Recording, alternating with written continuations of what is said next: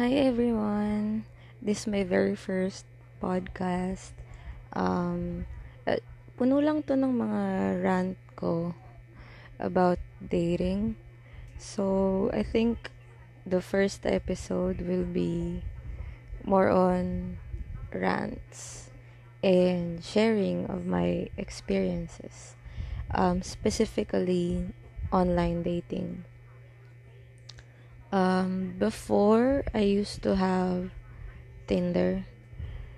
And napapansin ko lang, no, na ang daming naghahanap doon ng serious relationship. And ang dami rin naman naghahanap ng, alam mo yun, friends with benefits, fuck buddies. Pero, ang daming anlabo. Yung hindi mo alam kung anong gusto nila sa buhay. Tapos pag nag-match kayo, kapag tinanong mo, um, ano hinahanap mo dito? Bakit ka nandito? Uh, isasagot sa'yo. Uh, I just wanna meet new people. I just wanna make friends. Ganyan. Tapos akala mo naman, ayun talaga yung gusto nilang mangyari. So I'm like, hmm, okay, sige, gusto ko rin yan kailangan ko na rin, alam mo yun, makakilala ng ibang tao, palakihin yung group of friends ko. Pero, nakakapagtaka kasi red flag dapat yun eh. Bakit sa dating app ka maghahanap ng friends? Okay ka lang, 'di ba? Ang daming ibang social media apps. Pero, syempre, tanga-tanga ako dati. So, ayun, magmi-meet kayo. Tapos, mauuwi sa hookup. And, don't judge me ah. Hindi naman porket nauuwi sa hookup is parang sobrang, mo yun, easy yung babae. In the first place, kaya nga kayo nag-match kasi attracted din si girl sa'yo. And kapag nag-meet kayo and pinagbigyan ka niya, ibig sabihin, hindi lang siya um, attracted sa'yo physically. Baka nagustuhan niya din yung personality mo. Baka nakikita niya rin yung sarili niya with you in the long run. Hindi man serious relationship or pwedeng, alam mo yun, friends with benefits for a long time, ganun. Hanggat di pa siya ready pumasok sa isang relationship. Iba rin kasi yung meron kang exclusive na let's say fubu, ganyan. Yung hindi ka papalit-palit ng dinidate or ng hinuhook up So, may mga babaeng ganun talaga yung hanap. And that does not mean na they're less of a woman. ba? Bakit kasi kapag lalaki tapos ang dami niyang dinedate, ang dami niyang kinikeme na babae, parang pinipraise pa siya na wow, sana all, iba ka bro, lakas mo. Pero kapag babae yung gumawa no, na dinedate niya yung kung sinong gusto niyang i-date, uh, meron siyang fubu, whether exclusive or hindi, depende sa kanila kung ano na pag-usapan nila. Ang tingin na sa kanya is parang ang dirty na, ang sama na. And wag niyo ako sisimulan dun sa, eh kasi, yung mga lalaki, ano yan eh, uh, kapag marami kang parang padlock tsaka ang tawag doon may pinagko-comparean sila eh. Like parang padlock daw yung mga babae and then susi daw yung mga lalaki. Like if ang dami mong nabubuksan na padlock master key ka. Tapos kapag yung padlock naman is ang bilis mabuksan ng kahit na anong susi ano daw yun? Um, shitty lock Diba? Sira-sirang padlock. Pero, ang problema, tao tayo. Tao din kami mga babae, ba? Hindi nyo kami pwedeng i-objectify. And yun nga, since we're talking about modern dating, may mga taong ganun pa din yung paniniwala. May mga taong misogynistic pa din. And feeling ko, kaya most girls, parang including myself, um, parang nag-ghost after first date kasi um, iniisip ng mga lalaki na ganun na she gave it to me eh, baka she's giving it to other guys too. ba? Pero ang saklap lang na I gave it to you because I like you. ba? I don't just, you know, run around giving it to everybody else. Ba? So, anyway, uh, what we'll talk about is uh, my worst experience. So, simulan muna natin sa Tinder. Uh, sa Tinder, um, ito talaga yung hindi ko talaga makakalimutan. Kasi feeling ko, life and death experience na siya. Feeling ko siguro kung si Ted Bundy yung kasama ko, sa ilog na lang ako nakita. Grabe ang lala. And girls, please don't do this. Please don't. Pag lalabas kayo, make sure na sa public, ganyan, lagi nyong i-on yung location nyo. And kung sasakay kayo ng taxi, picturean nyo or hingin nyo kay kuyang driver yung ano, plate number. Or kung mag-grab kayo, screenshot nyo na agad yung name ng driver yung plate number, yung sasakyan. So, ayun na nga, um, I met this guy, half Pinoy, half Spanish daw siya. And nakita ko naman sa picture niya, gwapo naman si kuya. Ganun. And aminin na natin, nasa dating app tayo eh. Hindi natin makikita yung personality sa dating app, 'di ba? I know naman personality is better, sense of sense of humor is better. Pero, wala tayong way para makita yun sa dating app. So, magbe-base tayo sa pictures and sa kakapiranggot na bio nila. So, um, what I did is, ayun nga, sinwipe right ko, nag-match kami, nag-hi si kuya, hello ako, ganyan. And then, he's, um, asking me about, you know, kung ready na ba ako for serious relationship. Tapos lagi siyang nagsisend ng uh, voice message. Tapos lagi siyang tumatawag. Eh ako, I'm more of a texter eh. Ayoko nang tinatawagan ako. Kasi gusto ko yung, let's say, habang nagni-Netflix ako, pwede akong mag-reply sa'yo at the same time naiintindihan ko yung pinapanood ko. Ayoko nung tawag. Ayoko talaga. So, sabi ko, wag ka nang tumawag, mag-chat na lang tayo. And each time na sinasabi ko yun, nagagalit siya. Parang hindi pa nga kami nagkikita, possessive na. Hindi ko yung tinake as red flag agad. Like, in-ignore ko siya kasi nisip ko na matagal nang single si kuya and gusto niya na talaga ng relationship and baka alam mo yun, sobrang possessive lang din naman talaga siya. Pero mukhang sweet naman siya. So, uh, nag-decide kami na magkita. Sabi niya sa condo na lang daw. Pre-COVID pa to ah. Baka iniisip niyo ano. Parang ano pa to mga um, 2019. First few months of 2019. As in, kaka-break ko lang nun sa ex ko. And I told him na parang can we take it slow? Kasi ayokong parang mag-jump from one relationship to another. Um, sabi ko, pwede bang ganon, dating muna tayo ng ilang buwan, getting to know each other.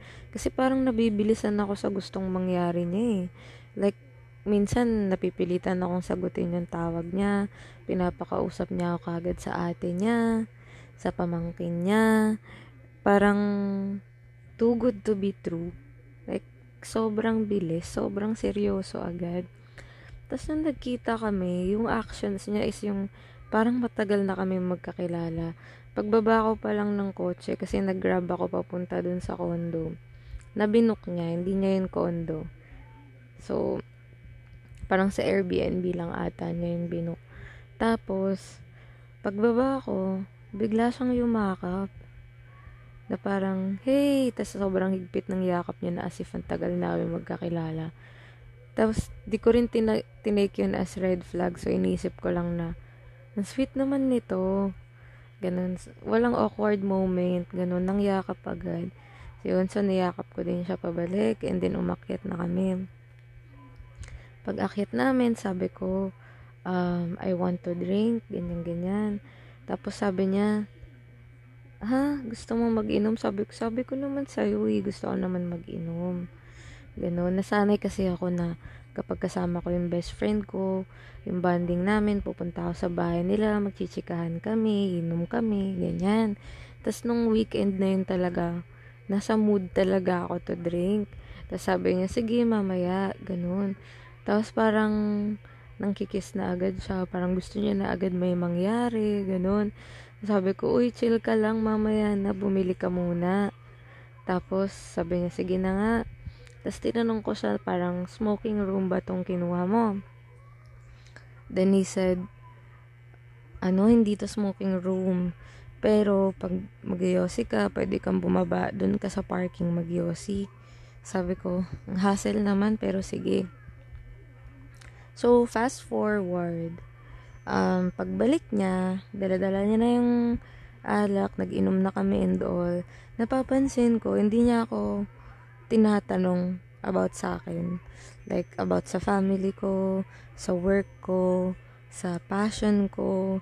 Eh, di ba supposedly, pag gusto mo talaga yung tao, pag interested ka talaga sa kanya, gusto mo malaman yung hilig niya, yung mga ginagawa niya, yung family background niya, ilan silang magkakapatid, mga ganon. So, nagtaka ako, pero hinahayaan ko siya, nagkikwento siya all about sa kanya, yung mga sinusulat niyang kanta, nagtatry siya magkaroon ng career pagdating sa rap music, ganyan. Pinapakinig niya sa akin yung mga songs niya, which is pinapakinggan ko naman. Kaya lang, ayun nga, everything is about him, about his childhood, about his passion, ganyan. So, parang andun lang talaga ako para makinig sa TED Talk niyan. Tapos ako naman, habang um, nagiinom, naka-feel ako ng urge na magyosi, ganyan. Kasi nga, ang lakas ko magyosi pag nakakainom. So, sabi ko, pwede ba akong bumaba? So, at first, pinayagan niya ako. So, lumabas ako, dala ko yung yosi, yung lighter, nagyosi ako sa parking lot. Nakadalawang yosi agad ako para hindi na ako pabalik-balik. Umakyat ako ulit. Uh, pag akyat ko, ayun, nagtsikahan na naman kami. Nagiging touchy na siya, sweet, ganyan. Tapos, hanggang sa nang kiss na siya, tapos may nangyari sa amin, ganyan, pinagbigyan ko siya, ganun. And then, after that, um, biglang, ano siya eh, lalo siyang naging, parang attached. Kasi, sa, nagpaalam ulit ako, sabi ko, teka lang, lalabas ulit ako. Sabi niya, saan ka na naman pupunta? Sabi ko, 'Di ba? Ikaw kasi hindi ka kumuha ng smoking room, eh. alam mo naman nagyosi ako. Sabi ko, napapayosi ako ulit, eh. babalik din ako kagad, dyan lang naman ako sa parking lot. Wala naman akong dalang gamit, di naman kada iwanan dito, ganyan. Sabi niya, hindi, hindi ka lalabas, huwag ka nang lumabas. Tapos pumunta siya doon sa pinto, nilak niya. So, kinabahan na ako. Sabi ko, ano nangyayari? Bakit parang sobrang dominant niya. Parang, don't get me wrong when it comes to sex. Siyempre, of course, gusto ko dominant. Tapos ako, submissive. Pero yung mga ganun, ano na yun eh, hindi, yun yung mga tipong red flag na ang hirap nang i-ignore. So, hindi ko alam yung gagawin ko ng time na yun. Sobrang kinakabahan ako. Tapos, um, tinabihan ko muna siya. Sabi ko, sige na, hindi na ako lalabas.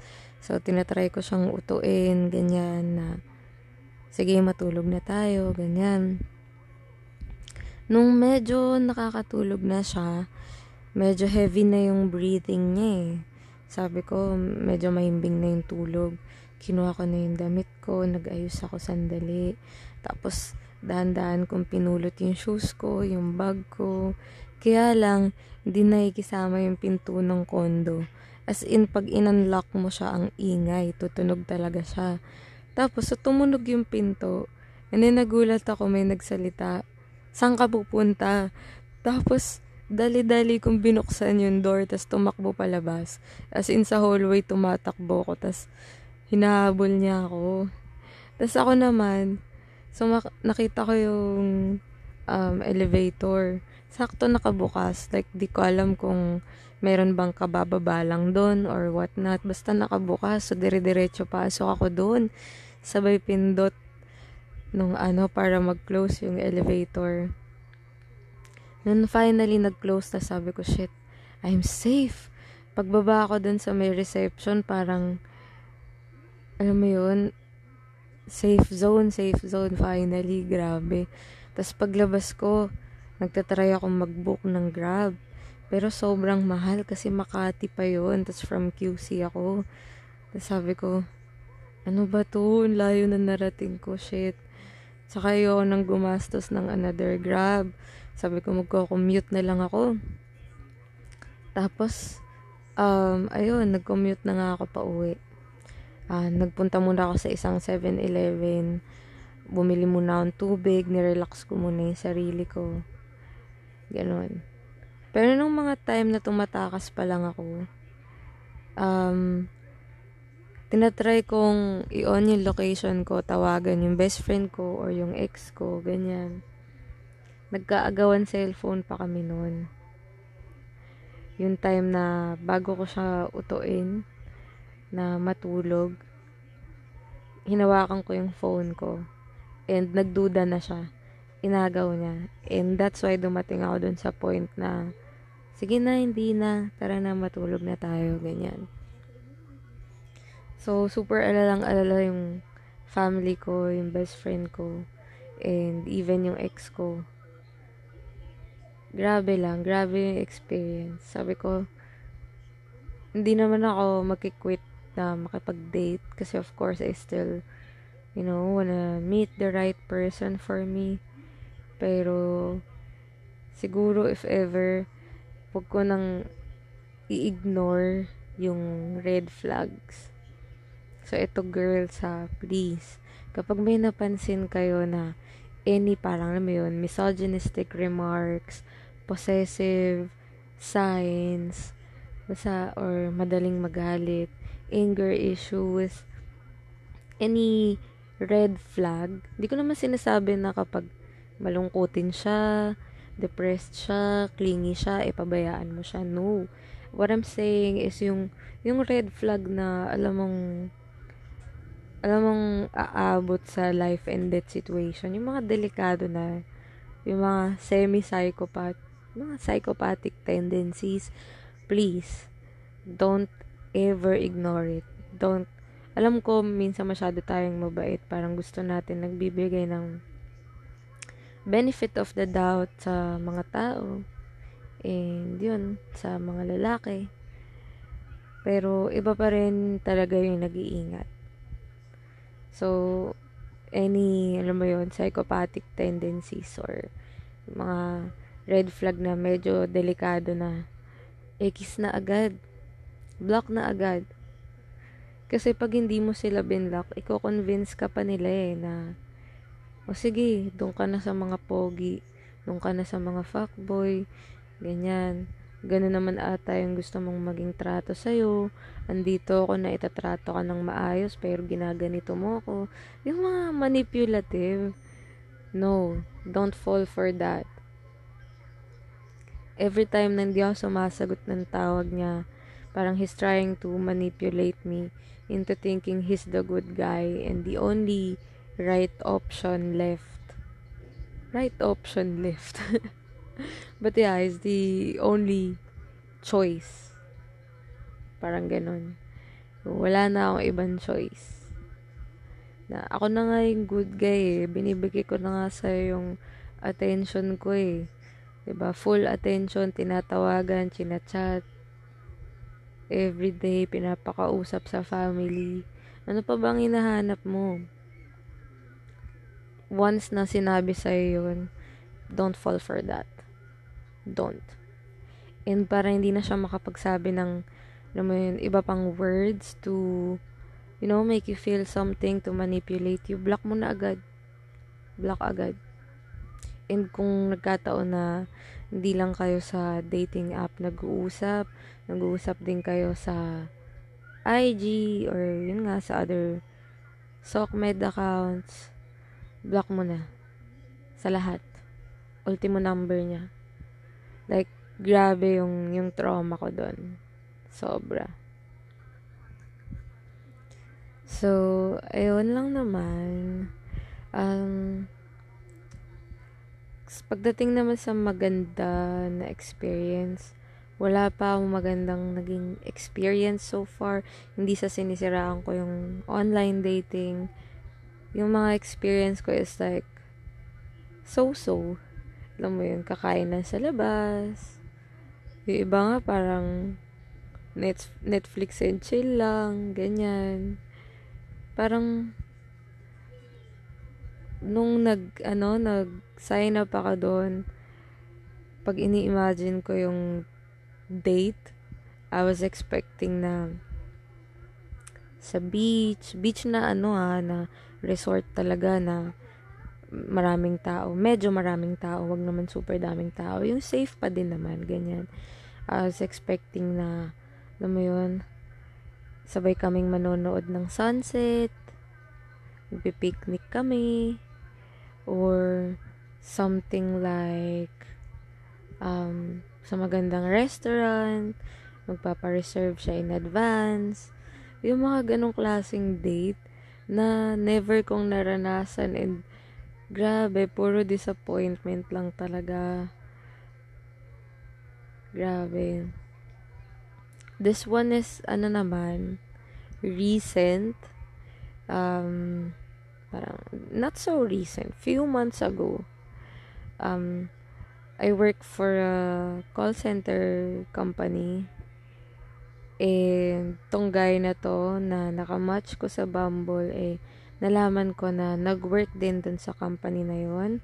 Same kami ng account. So sabi ko, okay, uh, we have something in common. May mapapag-usapan kami, ba? So dumating yung weekend, we decided to meet na kumain na lang sa labas, ganyan. So sabi ko, ah, sige. So nakita kami and pagsakay ko ng ng kotse niya, um, sabi ko, bakit hindi kita nakikita dun sa office? Tapos sabi niya, nag-resign na ako doon mga 3 years ago. Sabi ko, ah, 2 years pa lang ako dun eh, kaya hindi tayo nagpang-abot. Tapos, nagulat ako sa sunod niyan sinabi. Instead na, alam mo yun, sabihin niya na, ang dami kong na-date doon, or dami kong naka-hook up. Acceptable term pa nga yung hook up eh. Pero, ginamit niya yung K-word. Yan, ang dami niya daw nakan, nakantot doon. Like, what? What? What the fuck? Ganon, sabi niya, bago nga ako mag-resign, ang dami ko nga na, ayun, yung word na yun, dun eh. And I'm like, grabe, bakit sobrang degrading nun para dun sa mga babaeng kinikwento niya. Like, guys, is it something that you're proud of? Ka-proud-proud ba yun? Bakit kailangan i-brag yun? I mean, lahat naman siguro ng tao, except yung mga virgins, of course, or yung mga bata, eh, mayroong sex life. Pero you don't hear people going around, I fucked him, I fucked her. ba? Diba? Parang sobrang high school naman nun. Tapos, medyo na-off na ako sa kanya. Na, grabe. Nawalan na ako ng gana na turn off ako. So, Sumama pa rin naman ako kumain and umuwi ako after ng so disappointed talaga. Yo, pag uwi ko, nag-tiktok na lang ako. Ganyan. Gumawa, naghanap na lang ako ng something entertaining na gagawin ko. So, ayun. What I'm saying is, guys, please level up naman. And please don't brag about your sexual experiences. Unless siguro tinanong ng babae na what's your wildest ganito? Have you done this? Have you done that?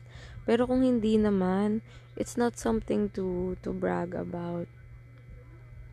Nung time na yun, parang uh, I texted, no, I called my best friend pa nga ata to get out of that situation.